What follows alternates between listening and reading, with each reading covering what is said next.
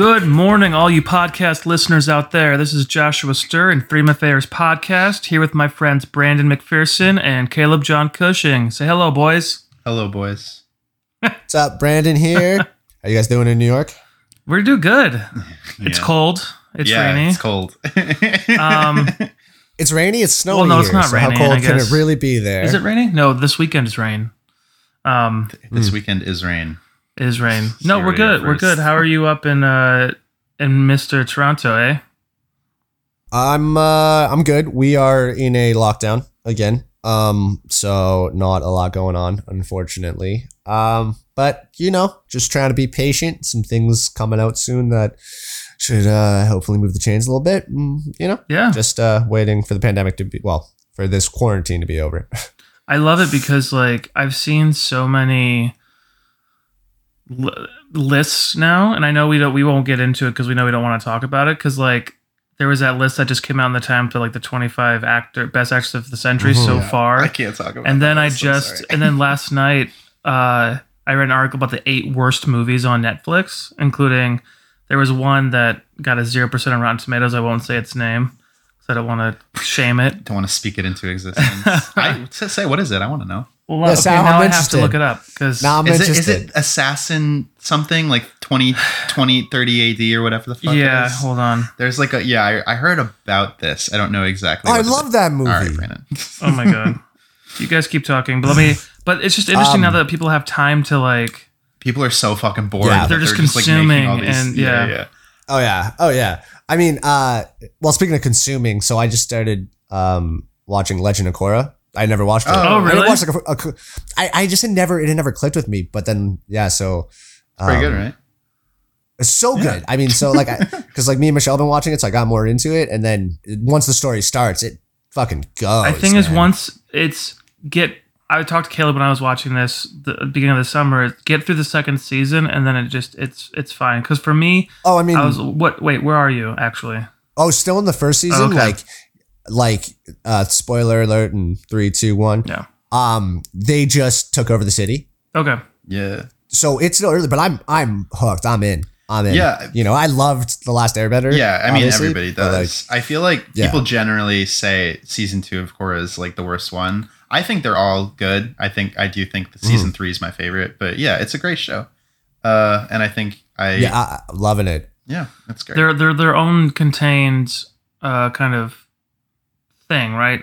You know. yeah, because they so- because Avatar it was like they went in. Okay, we have three seasons, and Korra was renewed every like it was like you get one season, so they did it, and they're like, oh, you get another one, and like every Oh, season, really? they, it, like that's why like every season it kind of like they have to like tie it up, and then it was like, oh, you get another one, and then they didn't even get to like do everything they were promised for season four. They like cut their budget. The Oh, last, really? yeah, Nickelodeon. That whole if you like read up about like how that all went down, like they got really shafted. It's a miracle they were able to make anything remotely as good as what they came up with. Just with Well, I mean, they got we, we talked about this on the podcast, but they just got oh the know, Netflix thing shafted yeah, yeah, again, yeah. and it's crazy, man. They people don't like I like, originality. just they don't. They they need things to be safe. It's their own story. It's their own world. Just let them do it. It's also like we have. We've talked about this already, but there's factual evidence of why you don't fuck with it. We saw that happen in the movie already. yeah. What the fuck? How, Yeah, qui- how quickly we forget the tragedies of How our many past. Razzies do you need to win? All right, so I have the movie real quick. okay. The movie that got zero percent Zero. on Rotten Who sang? Tomatoes was The Last Airbender. Yeah, no, even that got like four, I don't know. Uh, it's the last days of American crime. Last days of In this American action, crime. the premise is in this action thriller based on a 2009 graphic novel, Ooh. a team of thieves attempts one last heist before the U.S. government deploys a new technology that will theoretically end crime. And Nice. the critic poll, it was on, it came out June 5th. It's two and a half hours long. Oh, good. And the critic burn that they pulled from the New York Post, which is whatever, is uh, I need something bad and fast. Criminal uh, Graham Bricke says to the weapons dealer early in the last days of American crime. The Netflix action film definitely fulfills one of those criteria. It is so, so bad, but it is ever eye gougingly slow. So, Eye gougingly slow. Yeah. Damn, love it. So, yeah, yeah. so that's what we're doing next time. Uh, no. well, it's like I'm surprised like there's something worse than Hottie and the Nottie, but even Hottie and the Nottie got seven. You know, or like yeah, Hottie and the Nottie's You not know? terrible. There's one redeeming No, quality about that movie, and that it's that it's under 90 minutes long. um, dude, that's Oh, fucking man. crazy. Yeah, pe- people. Uh, isn't it funny? Like, you read something, it's like, how the fuck did this like get made? how is this made? like Yeah, how 'cause- who was like yeah this is a good idea And I'm not then saying- just every step of the way because nobody you have like nobody sets out to make a bad movie right, Right, like yeah. everything No, comes but- from a place of like something But the weirdest part is then something like that's on Netflix, and how many you know friends do we have or things that we've seen that friends have done where it's like what? So that's made and nobody's buying that, but something like this is on Netflix. The, the fuck is going yeah on? well at some point i would imagine that it becomes a selling point right it's like oh people will watch this to see how bad it is it's and true. so Netflix, so it's kind of like you have to do one or the other. Like you have to make something either really good or really horrible. Because if you just make something average, people are going to be like, "Oh, I'm not- I don't, you know, Yeah, not interested." fine. This is hard to market that. Well, or or something you know absolutely um, uh, uh, fearless, which I think you know for a director uh, we saw this. Uh, we'll get into this later, but Mel Brooks was talking about this about David Lynch, or David Lynch talking about Mel Brooks. Mhm. Um, you know, being like he saw Eraserhead and ran out and hugged him was like, "You're a madman. I love you." Yeah, well, yeah, but that's something that's You know? like really bold and, and great. right, right. But I'm saying, but that can go the other way, Yeah. right? And like, I and I haven't seen Eraserhead yet, but I know that people either love it or hate it. Right? Yeah, it's very polarizing. understanding. but yeah.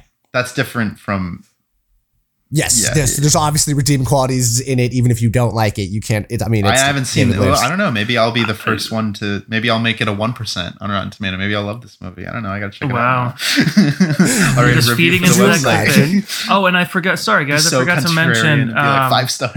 it's my favorite movie of the year. Sorry. For uh, no, forgot to mention today we will be discussing David Lynch's uh, Elephant Man from 1980. So I'm really excited Boys. about Whew. you know, which is a I I found Caleb Caleb uh, I threw out my aired out my chat. laundry like preemptively. It's and not so- about the score. It's about the conversation. So I don't It's think true. it matters. You're it's right. You're right. You're right. You're right. I know. I'm But I want right. to I want to talk a little that you should know. I'm always right, listeners.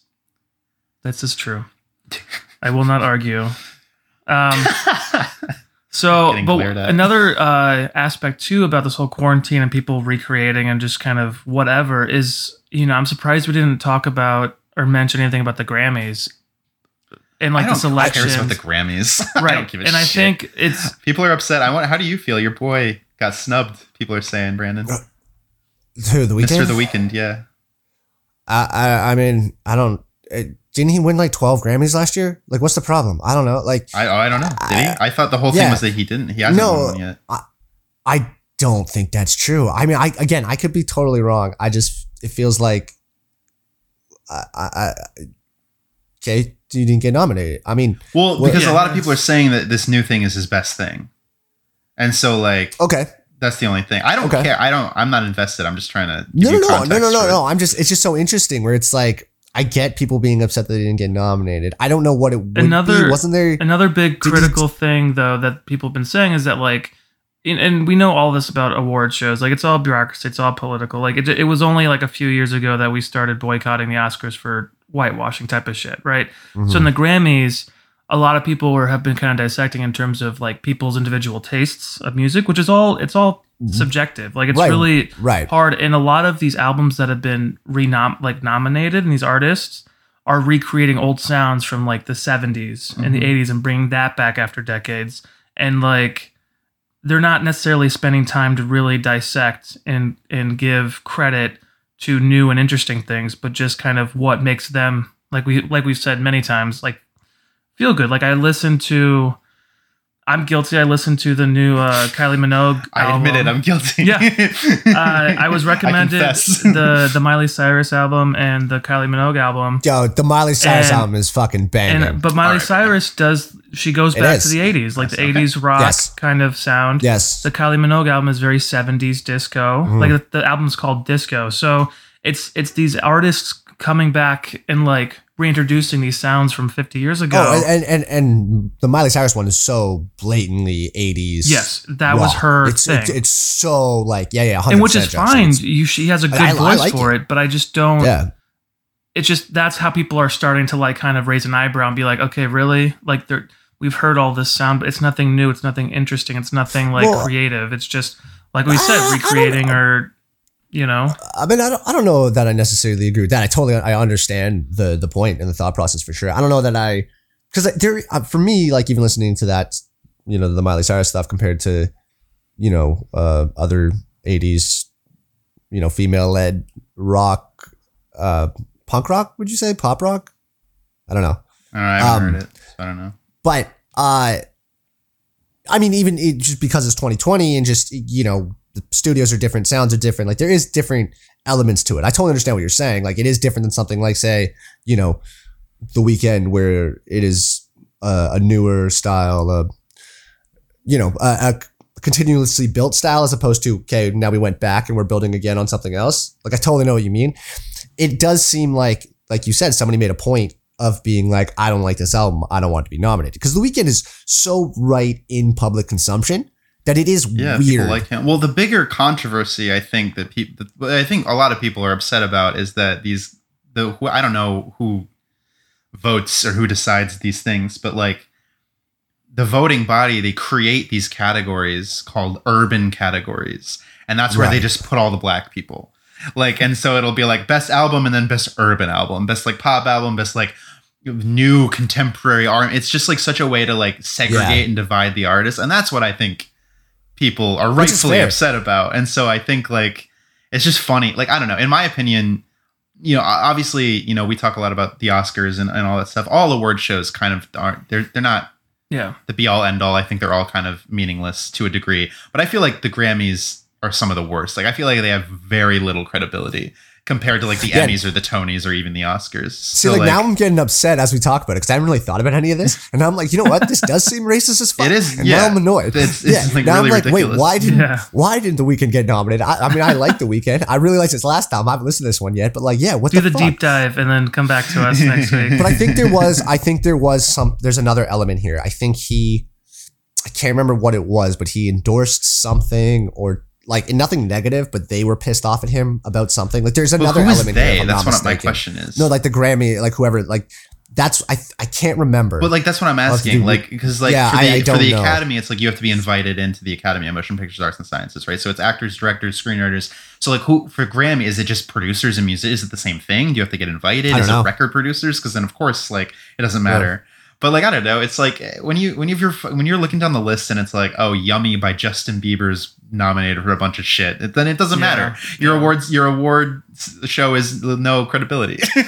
well, even, even okay, well, even more interesting than that, you know, um, he Justin Bieber was like, I no, because they put him in all the pop categories, and he's like, look, I pick what I'm doing very specifically. I made this album as a R and B album, Mhm. and I told you guys that. But that's the category like, that all the- the black people get nominated for. So it's So really this is even up. more. So he, so so he just came out being like, "This is bullshit. Like I do this very specifically. You know, I'm choosing what I'm doing." And they like apologize profusely and all this, I'm but you sure know, he's did, nominated in yeah. all these other categories. But yeah, no, But I mean you know, it's, it's it's the other side of that coin, Hundred right? Well, and it's funny because the you know the movie we're talking, the Elephant Man, in terms of the Oscars, like they didn't have a makeup and special effects, makeup and hairstyle like Oscar that year. They created it the year after because there was such a an uproar of like, why the hell did Christopher Tucker not get a hmm an award for this? Like, oh, we don't have a category for it because before this, before the Elephant Man, there wasn't really. You could look at all the movies and there could be some instances of like, oh yeah, that's really cool makeup, but nothing to the extent of like what he did to bring forth, you know, John Merrick on screen. And so it's like things Right. like that where it's, you know, now they have something. So that yes, it's nice to be recognized for your work, of course, you know, and and I for sure as in terms of the Oscars, I think they've gotten slightly better over the last couple of years, but like Eh. I that's why I chose my Eh. words carefully. I didn't want to say just outright better, but um, Green Book won a couple years ago. We can't we can't That's forget. true. But Parasite, but Parasite won. yeah, all they, this they year, bounced back so, super hard for sure. Um, Wait, sorry, what's wrong? I was what's wrong with Green Book? it's bad. Oh, okay. Have you seen it? Mm-mm. Then yeah, trust. It's it's like the epitome of like it's a movie that is supposed to make Makes white feel people good. feel good about you know oh yeah I know racism is bad. It's just so poorly written and it's a joke. The fact that that one group best picture is a joke. Well, the Academy disagrees with you once again. Yeah, uh, that's what I'm. That's why I'm saying that they have no credibility. Uh, but yeah, no. So like, there's a there's a level of like, it would be nice to get an award, but at the same time, understanding that it's all subjective. Like, it's not. You know, Yeah. it's if if they truly wanted to have that credibility and that stance, like it's like there's a lot of movies that you have to have to watch and really sit down and pick apart. And like we have this podcast, and I'm really grateful that we can sit down and talk movies and see different kind of things and and go about it in a way that's not just like oh that's bad oh that's good or i like that or whatever but it's more of like okay then compared to these other movies that he's done or things like that we can kind of like scale it and I kind mean, of or fit not even making it black and black and white, right? Like, what Hey. elements of the movie did you like? I actually did find that whole part of the uh, Elephant Man documentary really interesting, where they were talking about the decision to uh, go in black and white and, and not shoot in um, Color color, stock. And black and take- color you know, stock yeah, film and take it off. Then just be like, it, yeah. no, we're It's just a doing different black texture. and white. I mean, yeah, I think it adds. Mhm. I mean, should we just talk about the Elephant Man then? I guess. yeah let's do, like i mean i was it. just kind of like you know The only other thing I wanted to say was, um, I feel like pretty big news about. Uh, I, I think say, the first Elliot. Academy Award nominated Yeah. actor just came out yeah, as let's trans. definitely talk about this. And I think I, I think I read that uh, J.K. Rowling threw away her Inception Blu-ray after that. oh my god That's a good joke. That's a good joke. She was like, I That's a can't. Watch, well-crafted I have joke. to destroy my collector's edition of X Men: The Last Stand. I like that the I like that the shot was on J.K. Rowling and was very supportive of Elliot. I like that whole joke. right? It well Elliot. Elliot, Elliot. Page. Elliot yeah, It is it is Elliot, right? yeah, and then you watch, and then you watch like, or not watch, but then you read all like, I was like kind of ready for. I don't know what I was ready for, but online, it pe- seems like they're getting a lot of support online. Yeah, And, uh, Yeah. which is good. I- And Which I'm, to see. I'm sure there's dicks out there. You Yeah, know, I'm well, sure of that we're in a little bit of a, a Oh my- vacuum, but i'm sure there are I dicks didn't out even. there too. I didn't even. I didn't even do that. that's That not was funny. Josh. That it's was kind of funny. it's kind of funny there are dicks out there yes there are i Um, can oh point man. you to them what I, what what's Oh, going to be boy. really interesting um, is that so he's still playing Vanya, right? Yeah, uh, in Umbrella, Umbrella Academy, Academy, and they went back and redid all the credits for their old episodes. Amazing. Oh, really? And, and not awesome. just no, not just uh, every movie that he's been in. oh, there you go. Yeah, Netflix went all the way through. Um, We'll see if it's performative. We'll see how they continue to to go forward. yeah and that's you know. the thing hey, it's it's great stuff. Willing, yeah, forward. willing to give them benefit of the doubt for sure. Um, but what's going to be really interesting? I mean, I, I love the fact that I mean, this is the first time that any of this has happened on such a big scale, which is amazing. I mean, who doesn't like Elliot Page in the first place? You know what I mean? Like the fucking most likable person ever. We've all known them since they were like. I mean, Yeah, a fan of, a fan of their work. I didn't realize. Yeah, I saw a bunch of. they were uh, on Trailer Park Boys and they're like that. thirteen. I had no Yeah. idea. I, Like- are they Canadian? Yeah, Oh, that's why are all the best people Canadian? It really makes me mad. just ch- just chill up here, you know. okay, Um, all right. no I, But, it's uh, honestly like i think it's it's you know congratulations to elliot and being able to like Hmm. live his best truth in life and finally being able to come out essentially Yeah, I think. Yeah, it's yeah. uh, for me i like i'm kind of on caleb like i love all the support i love because there's a lot of backlash there's a lot of people you know the the the time old saying people fear what they don't know or they like you know discriminate against what they don't quite understand and uh, the transgender community still has a lot of like you know we have we have a lot of work to do in, in terms of supporting them and making sure that they're they're ushered in as as well as you know gay men lesbians Mhm. um, bisexual what whoever have you um and so this is a really big step i would love to see a year so now a year from now or even you know we were saying you know the different you know if he keeps you know you know working he will obviously keep working but i'm saying it'll be interesting to see what parts he takes on you know what casting directors think you know what i mean I I I would guess, and I think you guys would probably agree that he's gonna work. I mean, not that he's never not worked in twenty something years. They're you know always on something, but I would guess he's gonna work way bigger project. I mean, again, there's not much. You know, they've been doing everything this whole time. You know, fucking Inception. It would be and- So there's fucking not. Dumb of I just studios work to not try to like leap at the chance of like earning some Right. goodwill by like by Right. and they're Also very talented. inc- incredible actor, you know, so proven. Like, uh, I mean, also Umbrella Academy up until Queen's Gambit was the number one show on uh, Netflix. Yeah. So like it already, it's going to be really interesting because now, right, like the Scarlett Johansson doing that movie where she was going to play, Play like, a- the first trans, trans man or something. whatever. Well, that's conversation's kind of done. Well, she should be able to play any role. She should be able to play a tree. She said. Yeah, I she's actually an the way she, yeah, We're but did you actually Scarlett read the whole? right? yeah. Yes. Did you read the whole interview? Because I, uh, it wasn't. she was like that was very weirdly pulled. I had been asked a question about what do you think is like the future and the goal of acting. She was like, the goal eventually is that everybody can play anything. And then like so that there's that quote, and then there's like after, but like representation right now is super important. And it's like, oh, what a dick move. Yeah. On the I mean, news I asked her that you know? question in I in know. our I remember. in our uh, I was super nervous for you why Oh, for Inside the Actors in the Studio. yeah, just, yeah, I couldn't remember the name of the fucking show. because I'm pretty sure you came up to me before and was like, yo, I have a question. I don't know if it's going to go over well.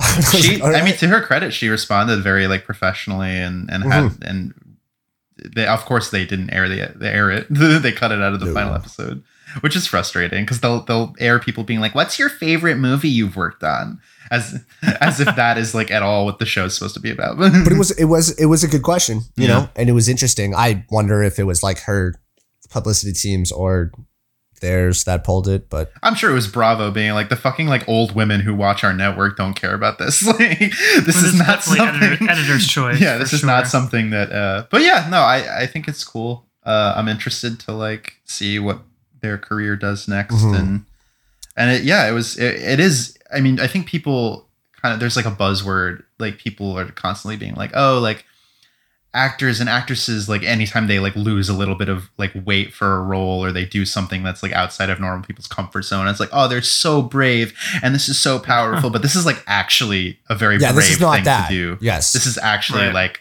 and and in their post they go on as like yeah like i'm putting my life in danger by choosing to live who as who i Mhm. am and so it's just it's really stunning i think it is a really big Yeah. moment and i and i'm glad that it's been met with mostly positive reaction and reception and and a pioneering moment, you know, in that what happens now. i think yeah the is- only i can think of like Caitlyn Jenner is maybe the only other high profile case, Yeah. and it's and and, and that co- still, came with so many other caveats. yeah, and, it's very uh, different. in a I lot mean, there's- ways. Very different. the actress Cox from Orange is Laverne, the New but Black, Laverne but Cox she was already, already tra- out when Yeah. she beat. She, that's what I'm saying Yeah. when she was famous, Yeah. which is not to diminish what she Of her course. experience Yeah. because she's obviously I mean, very but- but- talented. But again, I, I think one of the the major points is, I mean, Elliot Page is somebody we all grew up with. yeah, with her um, seeing- with with him formerly known as Ellen, you know, and and Juno and stuff like that. That's and if you're not, I mean, how, how big of a hit was Juno? That was it was crazy. massive. that's what she was nominated for. Yeah. Or they were nominated for an Academy Award. But it's it's interesting because the, the history of the like forcibly outed as on the set of X Men Three. So to be able to Mhm. then do this on their own terms and like have control of their Mm, narrative, I think mhm. is very powerful. yeah, Um, fuck Brett Ratner, man. Fuck that guy. um, but yeah, I want to find out more about that because I feel like how has that not been a bigger thing? because people didn't care Yeah. about any of this shit until Me like, Too. yeah. When did Yeah, when but- did X Men three now come we out? care like 2000? about everything. like six or seven. Yeah, or like whatever. it- Brett, Brett Ratner went down. He he. It was in the it was in the news and Did all it? this Okay. happened. Well, what I was the other thing I was going to say though is I'm going to lose my mind when like shitty people start getting upset because Ugh. he's still playing Vanya. And it's like, no, that is the absolute just so Well, yeah, but past he- the well, what do you think? just What do you think? a- do you think that they're going to address it in the universe of the show, or do you think Elliot's just going to continue to play Vanya as like the character? Written? That's what I'm I would curious guess. Yeah, to know what's what they're going to do. that's what that's what I would guess, and I like think that's amazing. You know, I'm just I'm just Um, wondering how how you tackle no, I- something I- like this. from so from what it sounds like, from my understanding, which I think is very cool, is he's just going to continue playing Vanya the way that Vanya, like the character, is. You know, Right. Un- unaffected by, you know, the character unaffected by hmm by life decisions, which I I think is fantastic. Um, but you know, there's going to be shitty people out there being like, of course. no, you should. and it's Yeah, like, yeah, oh, yeah. fuck you, Yeah, no, I fuck know. you. But then then you know, who, yeah, it's interesting. I, Well, I let's don't hope, let's hope enough people who who matter listen and take heed Mhm. and like allow them to like have their space and have and not make it a thing. You know what I mean? I remember it's it's like Sam Smith or whatever the guy or whoever the first like linebacker, the D end or whatever that got drafted from Missouri who's openly gay. Right. and yes, like yes, yes. and like the NFL felt pressured to like draft him, but then he just didn't have a good combine. Like he wasn't the best. That's the thing. Player. The problem. And then they Right. got and then it the backlash of like you know because he's openly gay, can the gay people, gay identifying men, play football? But then you also have the first woman to kick a, uh one of the kickers Yeah, on Vanderbilt. I saw in the that. SEC. Uh, they have a female kicker that's playing, that's starting. So like, it's it's inter- it's different because then I also was thinking, you know, in terms of you know this is all sports now randomly, but like, um, you know, it's when I'm thinking about the level of competitiveness in football. It's like if women were to play play be allowed to play football, it's like what positions were would be their key things, and it would be the kicker or special teams kind of stuff because just for the sheer amount of like putting a you know a however heavy you know woman no matter how stacked she is against a 300 pound six foot five lineman you know like rushing at you like Well, that's no, just no. not If you were gonna fill out all the positions, Are you saying women can't be six five, Josh? That's so oh sports. my god that you know They're not co-ed sports. Look at him! Look at him go. So yeah. Anyway, so like it's been there's been some moments. So I but I hope for Elliot's sake that you know coming out on his own terms and with his own power is very empowering, and I hope that Mhm. you know that Very, very helps great. curb some of those those voices that you just need to. If if people are going to be negative about it, then they don't. They don't need that time and space, but unfortunately, we have social media, so they're gonna have their soapbox. They're gonna have their Yeah, echo chamber to. it's a to it's a vocal to, minority, but- but, it is a minority. And Yeah. I think that's something Yeah. that's important to keep in mind. But no, it's I mean it's, it's really great, and it's gonna be uh, it's gonna be very interesting to see how that uh, you know the positive outfall from it is gonna be really really nice to see. Yeah, yeah. Uh, there's like uh, just so many great tweets, but one of my favorite ones is like now we have like the first retroactive like gay kiss in a Nolan movie with him and Joseph Gordon-Levitt. Um, and it's yeah, it seems like all of people that they've worked with before has been super positive, like positive, and it's just good. It just made me Yeah. feel good. Yay, Yeah. good A feelings. nice, a nice feeling in a shitty black hole of a fucking year. Yeah. Speaking of black holes, um, Yeah, how about Victorian London in Oh, ni- 1886 4? They don't really quite 1886 uh, for 86, 84. I went backwards, but um, they don't actually. I don't think they actually mention the year at all. They You say to do a little- Victorian England. I know that he, John, the real John Merrick died in like 1901 or two. Yeah. So I'm assuming it's late 1800s. Yeah. So um, this week, the major movie that we w- that we watched, I picked, uh, like said before, David Lynch's Elephant Man. I have never seen it. I got turned on by it by my boyfriend Ryan, who bought the Criterion Collection DVD Blu-ray. Um, and I was very, very, very impressed with with the story, with you know, with the the performances in the movie. I was very curious as to, in terms of the person John Merrick. You know, he is called the Elephant Man due to some extremely rare dis- skin disease, not skin disease, but like a a bone tissue uh, growth kind of disease. They're still working on like a proper name for it. Um, and I didn't write it down, so I can't actually say it for you guys. But you know, a handful of people have had it. Like he was the most extreme case uh, back in the late 1800, 1800s um, in London, England, and you know, I I look forward to having our discussion about it. Um, but what did you guys think of the movie? Have you guys seen it before? Is this the first time you all seeing it? uh, yeah, I, I had not seen it before. Um, I didn't know a lot about it. Um, you know, we talked about it a little bit last week on the podcast, but man, uh, I haven't been that emotionally moved by a movie in a while. You know, it's been a weird year. hmm Um, I have not been open, I would say, while watching stuff. I've been watching things more critically. Um, but this just fucking hit me. You didn't. Like you didn't feel emotionally moved by Dogtooth last week. Oh my god! Oh, I, I did feel emotionally moved, and you know that, To- just not to the way that you wanted me to. yeah, emotionally moved to frustration and anger. Um, no, but but this just uh, you know went into it in a great way, being like David Lynch, you know, amazing actors everywhere. Obviously, it's supposed to be incredible. Um, Also, sorry, right off the bat, did anyone else keep thinking Anthony Hopkins in the very first scene when he's walking around looked exactly like Michael Sheen? Yeah, I did. I did actually Right? think about that. Mhm. Well, I, I, I- was like, oh my god, he was so handsome. Look at him. I, I for a second I was like, wait, how old is Michael Sheen? He looks the exact same. How is this possible? And then I was like, oh fuck, it's Anthony Hopkins. yeah. But sorry, I it's the digress. sl- I think it's the black hair, the way they like slicked back his hair. The, it was the the, the beard beard, It's too. the beard, yeah. It was the beard, yeah. Um, but uh, you know what, man, I I I loved it. I you know the the beginning was a little bit slow for me, but once you know uh, once John Hurt really came in, that's I I, I loved it. I was it was simple. It was well done. It was beautifully shot. It's a straight to the heart story, and I, I mean they just make their point incredibly well done. Mhm. I thought so. Yeah, I hadn't seen it before. Um, and I, I wasn't like, I don't want to say concerned. That's not the right word, but I definitely was like a little skeptical going in because I feel like you watch something like Eraserhead or like Inland Empire or Mulholland Drive, and so you know like Lynch is like this like very avant-garde experimental filmmaker. So I was like wondering how somebody like that with that reputation tackles like this story, and I was wondering if it was going to be like like a horror thing, like exploitative. Like I, I was just like, what what is this gonna be? I had no idea what it was going to be. But I was really like really pleasantly surprised. I think just my favorite aspect of it was like how empathetic it was. Yeah. It was Yeah. such like a beautifully like you guys have already said, but it was like such a beautifully like told I wasn't expecting just it was just like a really well done straightforward narrative, like a drama. Mhm. And obviously there's like moments sprinkled throughout of like that Lynchian like experimental like photography and yeah. and all that stuff. That's that's the still there. like the double. the you know. overlays and like the elephant and everything and the woman screaming. So like that's all there.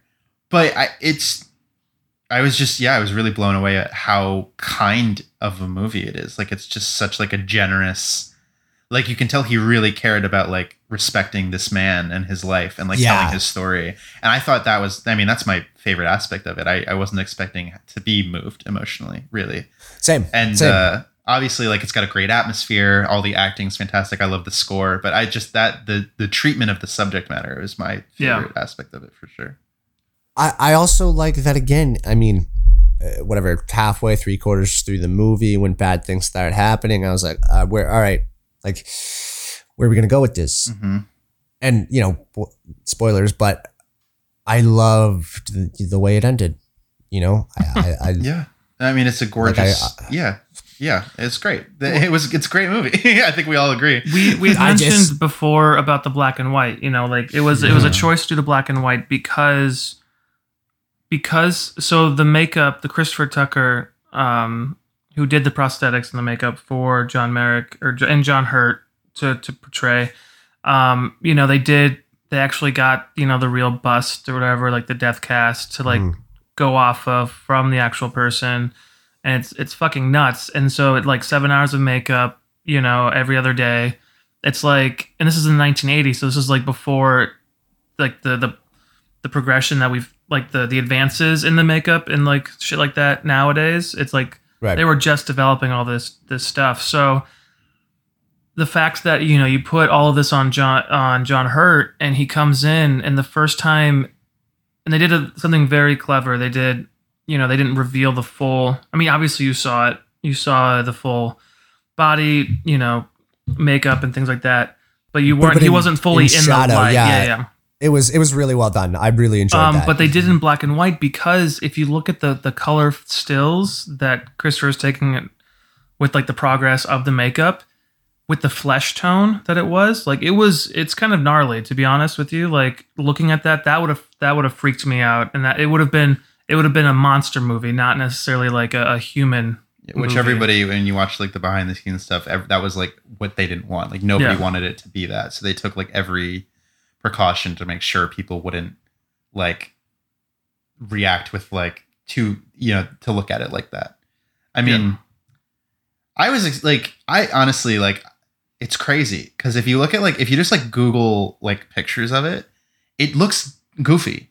Like it's the it's fucking this massive head and like the weird like lip. It's like so easy to have that come off as humorous but in the context of the movie it feels completely natural and realistic and it i totally and it like a lot of that uh, the makeup's fantastic, but I feel like a lot of that is also John Hurt's performance. Oh yeah. Like he's just so what an fucking incredible performance. well, he still has to physicalize like physicalize this man. and the way that he speaks and you hear him like gurgling because he's like choking on his spit and like it's just so I was fucking blown away. Yeah. I, I, Well, did you see in the, in the little interviews in the documentaries where they were saying how you know he they were trying to he didn't realize till years later, but they were trying to like pitch him the part because you know for all of them they were like, well, the actor's not going to be seen. And he at one point turns to like Mel Brooks or David Lynch, I can't remember which one, was like, "Don't tell my agent, but I would do this for free."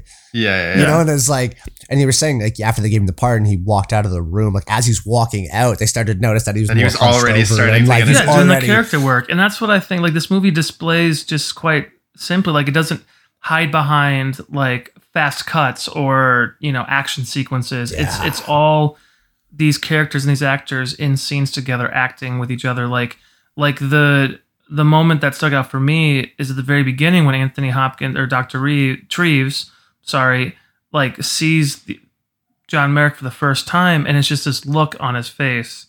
And uh, mind you, I watched this movie the second time last night, and and the reason I'm you know I'm I'm so enthralled by it is like a movie in black and white that's this kind of paced for two hours, you know, a drama.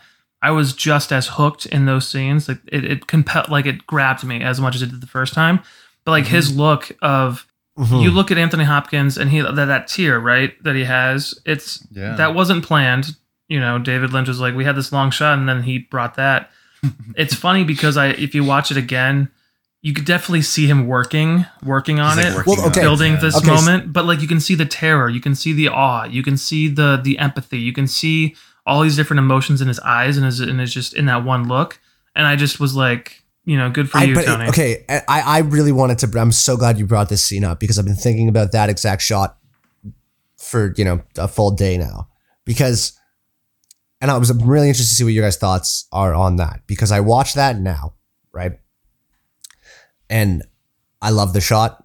I love what Anthony Hopkins is doing, and I know that for the general population, when you watch that, like that's one of those scenes that makes Anthony Hopkins amazing in the movie for me watching it, I'm like, that's the easiest thing he's done the entire movie as an actor. Like, you know what I mean? Like, uh, he's Anthony Hopkins. Of course, he can cry on command. Like, it's not hard for him. He's just staring down the barrel. Like, it's, and again, it's not taking away anything from the work. I just know I'm, I can't help but look at a shot like that as pure, like, okay, cool. That's just him doing the work. Like, I don't even think he had to do a lot of work. Yeah, I mean, before I mean, the direction is You know, him. I he just- steps out of the shadows and he just stares in awe of this of this man, and then he could do all the work inside. You know, but you but you guys know what I'm saying. I just I know that's the perfect shot for the movie. I know he's doing it at the very best that you know any actor can kind of do it at that moment. It just feels numb to me as an actor watching it, just knowing okay, that's the easiest thing Anthony Hopkins is doing in the movie.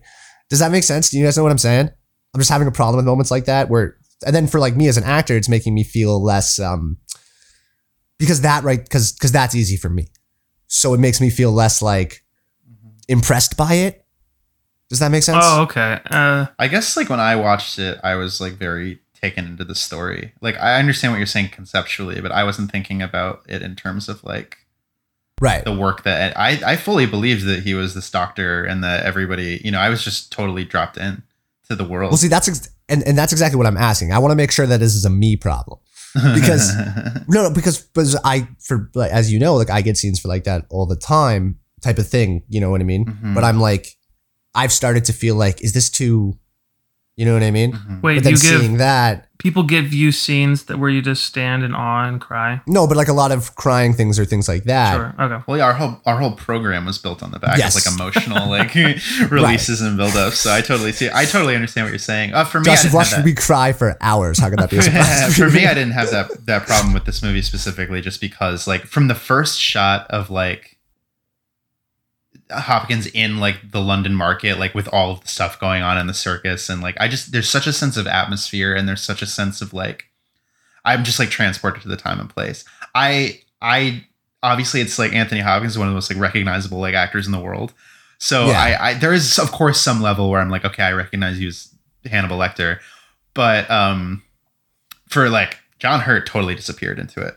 No. And uh and I think that's the difference. You know, we were talking briefly, Josh and I earlier. It's like crazy how like, you know, John Hurt got nominated, but Anthony Hopkins didn't. And I think it's the difference between like Anthony Hopkins giving a really, really incredible performance and then John Hurt transforming into a character. Yeah, yeah, and, and like I think that just depends on what else was nominated that year. Remember, like who else was nominated? Which was interesting. Anthony Hopkins De getting nominated. Or I mean, not, he you lost know? to De Niro in the best actor And Raging category. Bull, which is another Raging movie we've already talked Sorry, about. John John Hurt was nominated for Best best actor. actor. Yeah. not best supporting. Wow. No, Okay, I mean it's his movie.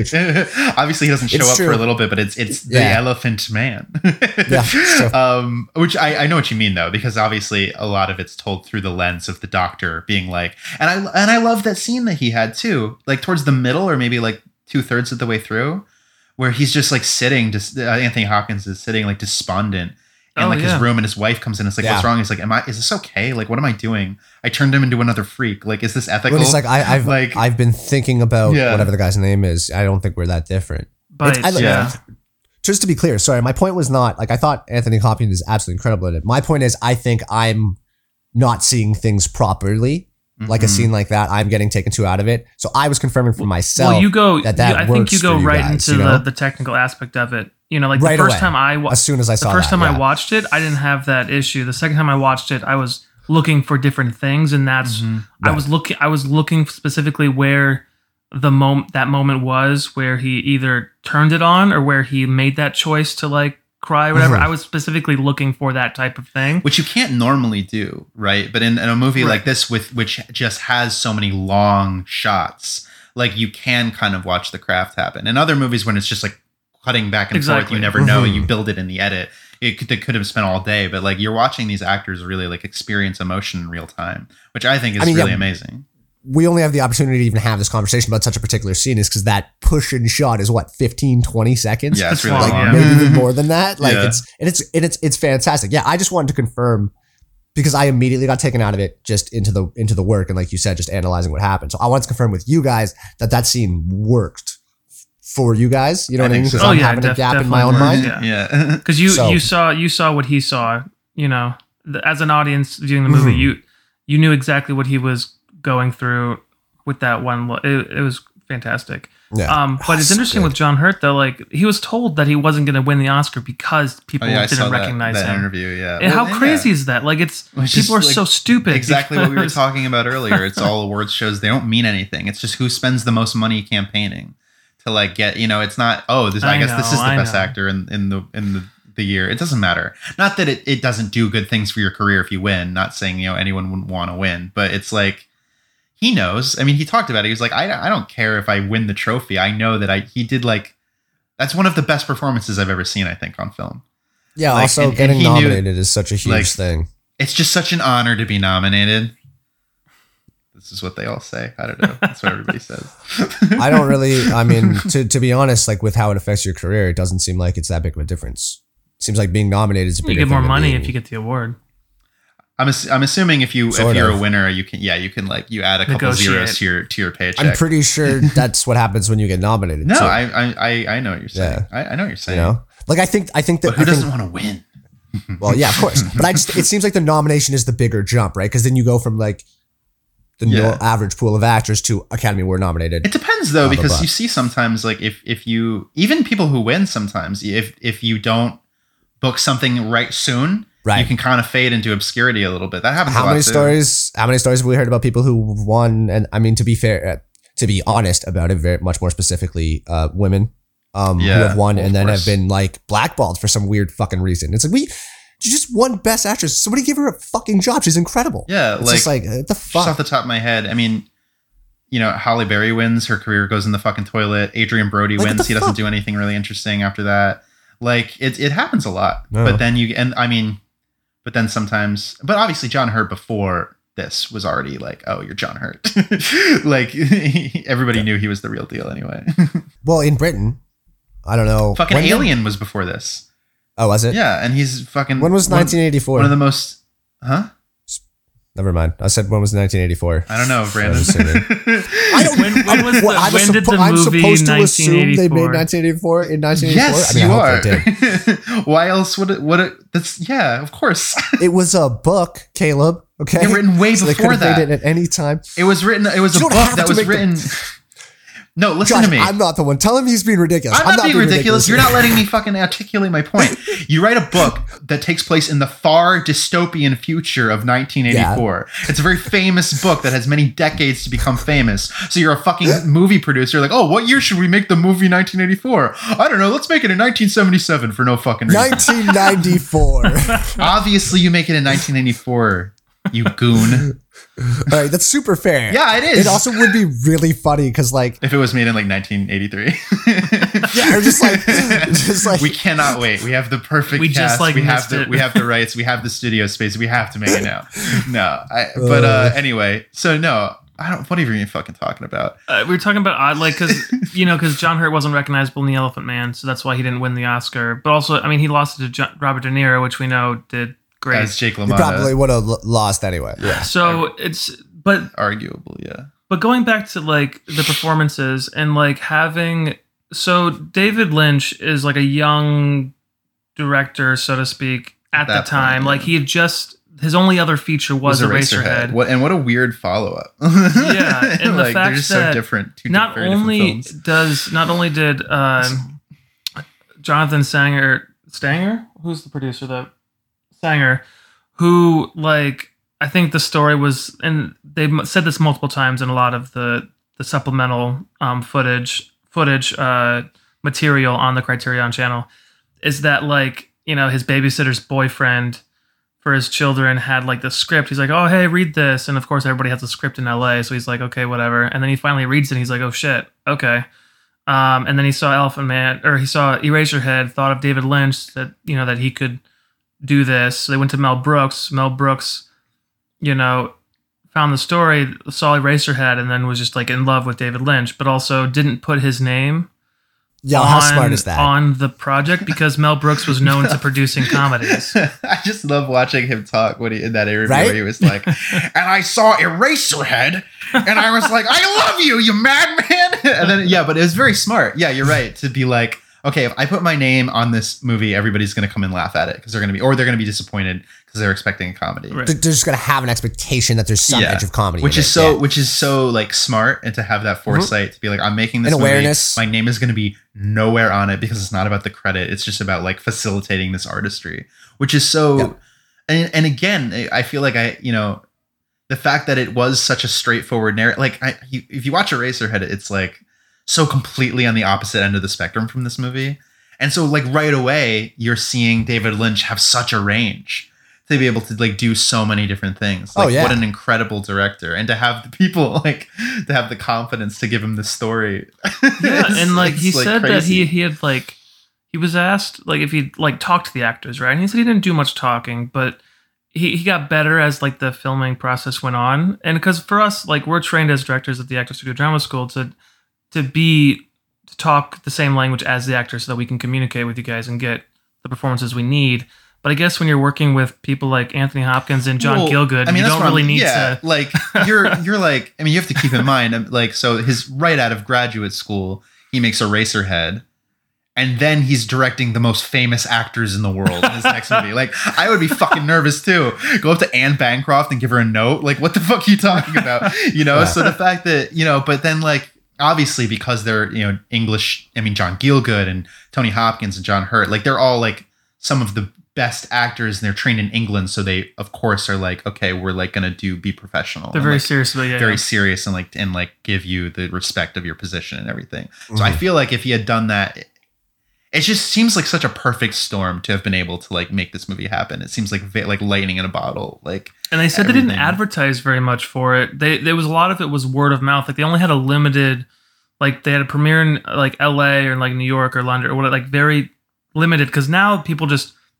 fucking like wide release. scattershot, like wide release. Every Yeah. theater has these movies. Yeah. But no, it took a little bit to percolate because people had to see it and then they talk about it and then people and then it made Well, five now- times the budget in the box office, which is crazy. You know, now interestingly enough, like we're back to a, a period of, of that. You know, word of mouth is so much bigger now. Stuff goes up on streaming, and you just miss it because there's a billion There's fucking so things. many movies. But Yeah. yeah. but then you hear about something, and sometimes it takes like a couple weeks for that thing to pick up, or it's been on Netflix for months and nobody's seen it, and then it just boom. You know? Yeah, um yeah, the way that people find out about things is very different. Like hmm I very rarely read review like print reviews. Like I don't follow. Who gives a shit with the fucking The only reviews I see are yours, Juliet's, and Chad's. That's hilarious. Um, but yeah, like it's you know you have the with the internet, it's so much easier to find like like hidden gems or like you know obscure stuff. But the fact that this movie came out in 1980 and had to rely on just people being fucking excited about it, I think that speaks to just the, how different it was and how it managed to like hit a note that other films weren't really capturing. Like you know, Yeah. obviously Raging Bull we've covered. Uh, people were seeing The Shining, but everybody fucking hated it when it came out. So it's not like people were talking about it positively. So then this fucking guy who I'm assuming most people hadn't even seen Eraserhead. And Right. then like at that point, and then he's just like this random person directs this story that no one had really heard of before. And it's one of the bus- biggest movies of the year. It's fucking crazy. Just and it should be. It's fucking yeah, beautiful. It's amazing. I really like It's it fucking beautiful. I want to go into the most um, kind of because if when you like paint the dramatic structure of like a, a film or a play or whatever, you know, you have you know these climaxes and valleys or peaks and valleys or whatever. But like for me, what was great too is like you know how Caleb you mentioned last week about like seeing the seams of the creation or what is the that The seams of its construction. of I his said, construction you know so like you know you you start the character starts at a low point you know works his way up gets to the pinnacle of like society and class to his extent and then he essentially gets ripped right back down you know with that Mhm. party or that drunken fiasco which paired um with John Morris's like score and his like really eerie kind of circusy carnival Yeah. music like I was so disturbed by that scene yeah. like I it it hurt like to watch for sure. It was very uncomfortable. And Oh yeah. the fact that he gets right goes right back to the festival or like the carnival afterwards, and he's like dying and sick or whatever. But that but that going from that though, and the way he fights back in that moment in the bathroom, you know when he's he yells that he is not an animal, he's a human being, he's a man. I'm a man. Fucking Um, chills, man. I can't- Chills because it because it because because John Hurt built to that moment. Yeah, he You earned know? that moment. What's that? He earned that. he moment, I'm earned saying. that moment to just finally st- stand down and be like i'm tired of being like this is i am a person treat me with respect and Well, then it- going to the theater and then you know he he he hits that that pinnacle again he like gets back and then he you know goes to sleep like a normal person the But the, the, the vulnerability that builds into it, you know, Yeah. like the uh, the couple scenes before when he meets uh, the doctor's wife and he just breaks down, yeah uh, and then that did kind of make Like- me laugh. Not not anything to do with him and his work, but just like because what he says is like, "I never expected to be treated so kindly by such Yeah. a beautiful woman," and it's like, "All right, easy, man, easy, easy. That's my wife, man. no, but but like relax, that, relax." but it just hit me so like it was so no, it was very powerful, heart shattering. You like know? she and looks at like, she looks at Anthony Hopkins. She's like, "Uh, what?"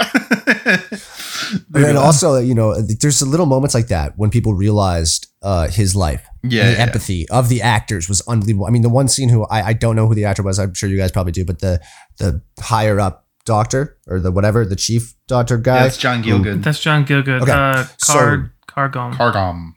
So so yeah, so that he's you know when he first you know goes to meet him and he has the interview and then they're like you know he doesn't belong here and then he starts reciting you know the Bible. Bible, yeah.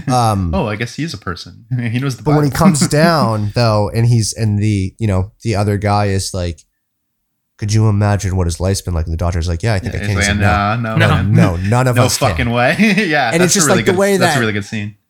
It just was like and they were It- all I- there and all like connected and that's i just really really appreciated all of that even with Yeah, it was even with uh, Wendy took it Wen- seriously, Wendy yeah. Hiller, the the, Mother's the, the head. head. Yeah, when head. when he's like, you have to like be fucking nice to him, and she's like, I've been cleaning his fucking, I've been taking care of him. Yeah. I, nobody fucking knows him better than me, so you can shut the no, fuck no, up and, about and, it. and, I was like, hell like, yeah, she, hell yeah. when that conversation starts because because she's like, why would you let them see him? Mhm, mhm. And he's like, what do you mean? He's like, they're just going in and laughing at him. They're not hiding their disdain for the way he looks. And he's, you know, and he's like, what?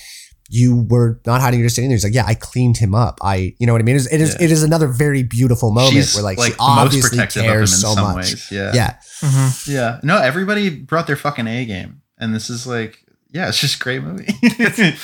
Great choice, man. Fuck. What a good I love movie. the so just like so speaking about the being taken out of it, Brandon, Mhm. uh, there is like a, an element as it went on because so like you're watching Anthony Hopkins, who is oh great, he's a brilliant hmm. actor, but like he he's known for being like more. He's very just playing a role in this movie, and like he's playing like a normal guy, and like in a lot of other of his most iconic roles, he's like characters, like he's very like Mm, crazy. Yeah, yeah, yeah. And so I'm waiting. It's like, okay, why would you hire Anthony Hopkins and not have him have a scene where he kind of goes nuts a little bit? And so I'm waiting for it and waiting for it. And then it happens when he gets Right. the porter. He's like, he starts growling. He grabs him. He's like, yo, son of a bitch. I was like, yeah, there it is. there it is, Tony. Um, and it's just like one scene that he lets himself get a little fucking crazy. Yeah. And then it's he's back to being a grounded. And it's not that it was bad, but it, I was, you are waiting for it. You know, it's like, where's the Hannibal Lecter moment? You know what I mean? But mean? it was, but it was even that. I think, though, you know, given what we know of Anthony Hopkins, I think even that was perfectly toned down.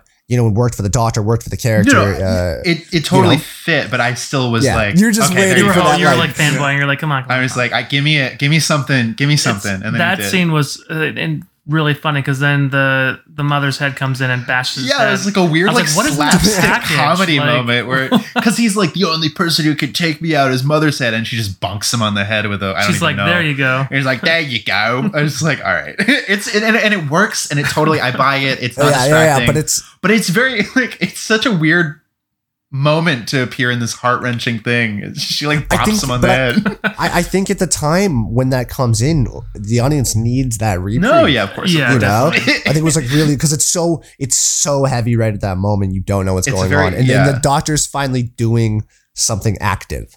But then that's a good point, Brandon, because I was expecting it to be a lot more tonally just like dour and miserable. But there because it's treated with such empathy, there is a lot of like lighthearted stuff. Like the Mhm. middle of the movie is like especially when Anne Bancroft, like the actress, is like talking to him and he's meeting all these people. It there is a very like it's like heartwarming. So Yeah, I feel yeah. like the tonal balance is very like it is done very well. Um, and I, I, I agree with you that it's it, there. It is a period of the movie that is very like intense and heavy.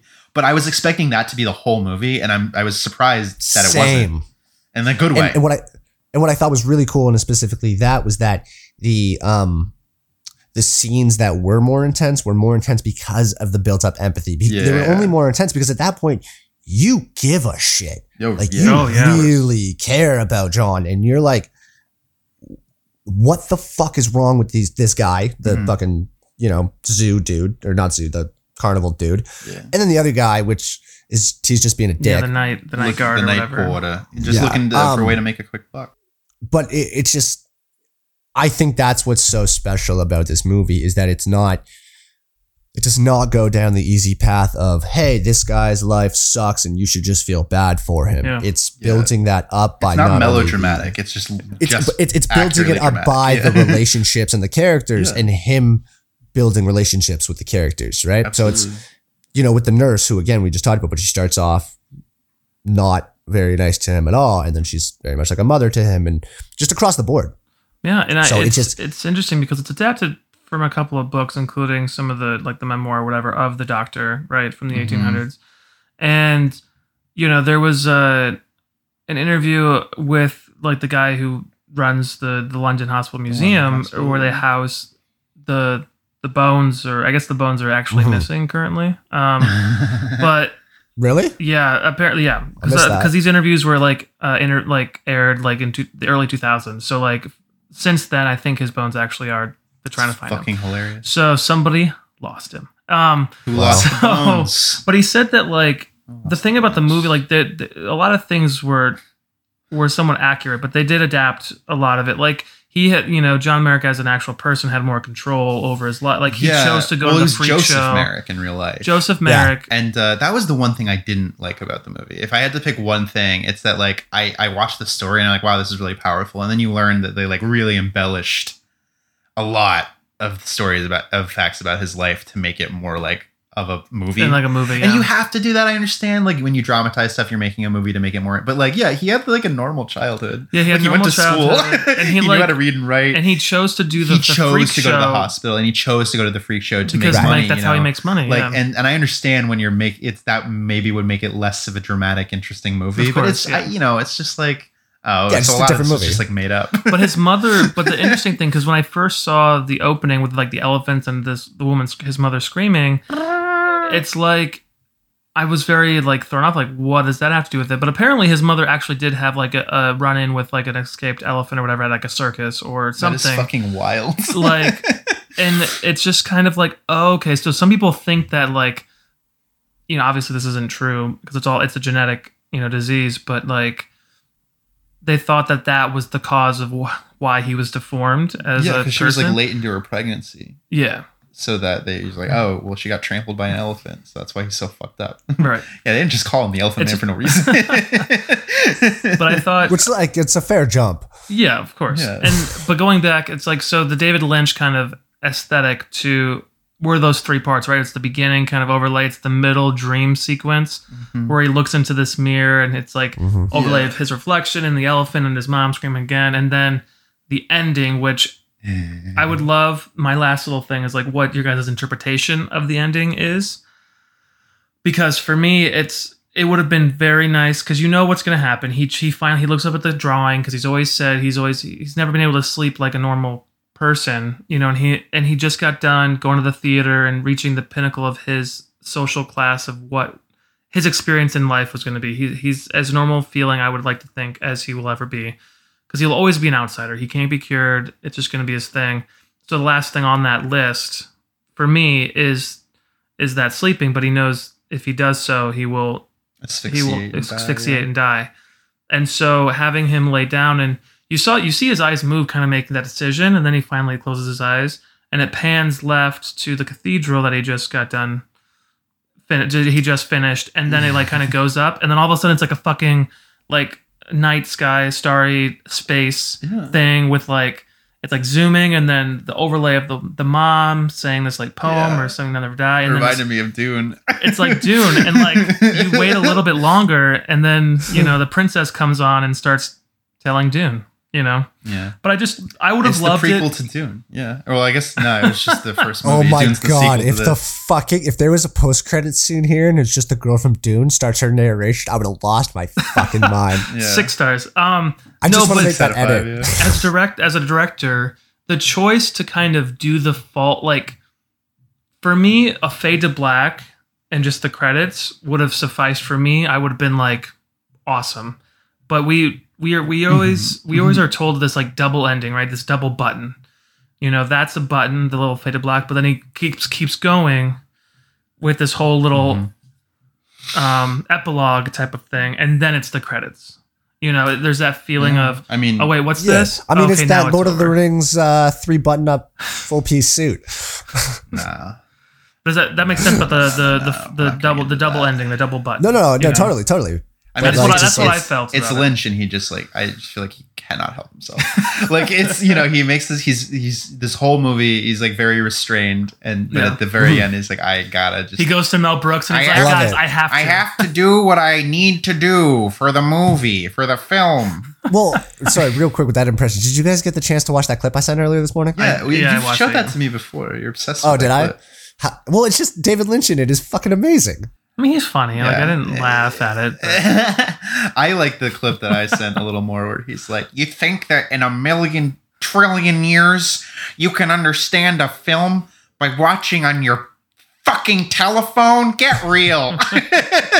He's the best. I love him because he's like, I get. Yeah. Like, I, have you ever tried to like download a movie on Netflix it on your phone and watch it? It's, Yeah, yeah, it it's sucks. fucking miserable. Yeah. So I totally agree with him. But, but uh, who's doing that as their first choice? well, so like I, the when I've done I- not movies, but I've like done like TV shows like on so like when I'm on the subway, I have something to do. Right, right, right. Traveling, yeah, but that's not my first yeah, choice. it's never it's never like how I choose Yeah. to go into you know watching a film, but I just so the way that he's so like I because I he's like the transcendental meditation guy. You know, he's like very zen and very calm and quiet. So the fact that he just gets so angry, he's like your fucking phone, get real. it makes me laugh.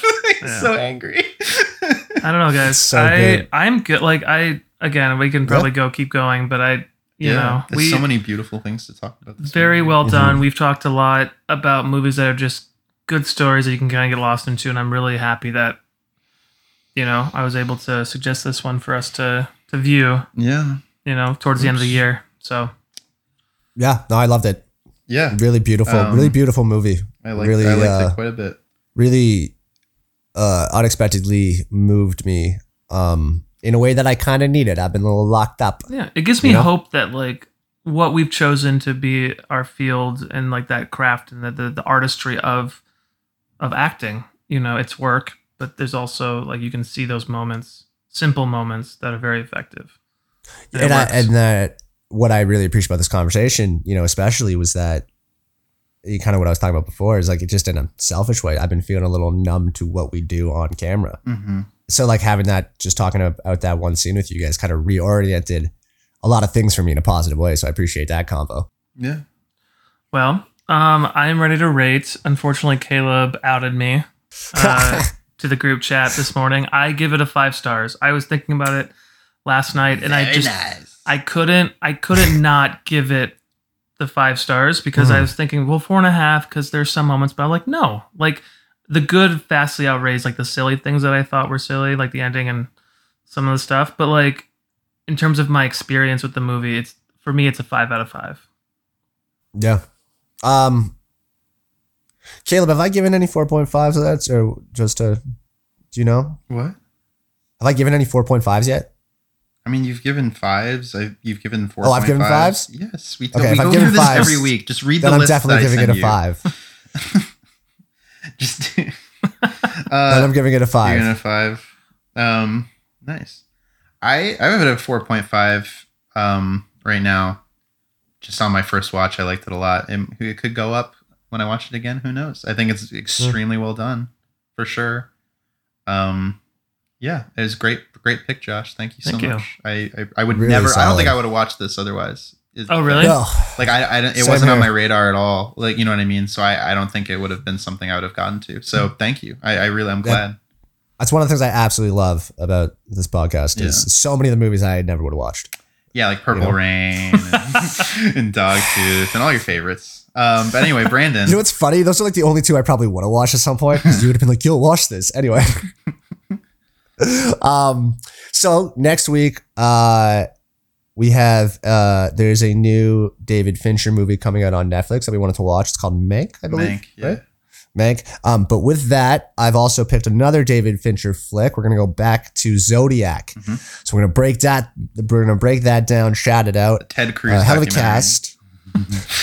no, I'm just kidding. Yeah, Uh, Zodiac. hell of a cast. Uh, you know, I've seen bits and pieces of it before, but never sat down and watched the whole thing. Very excited.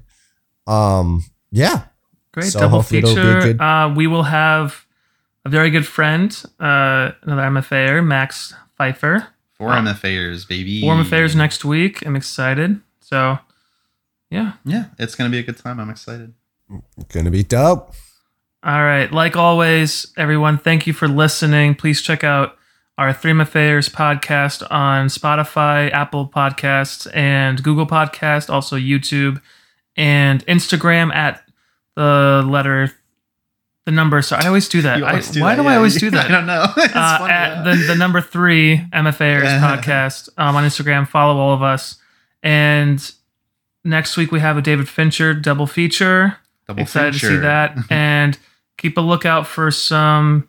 Uh, we got an extra extra special episode coming up with Ali Keller and Jim Fagan, um, creators of producer and director of uh, Zero Issue, which will be out soon as well. So check that out when it happens. And till next time. Thanks for listening.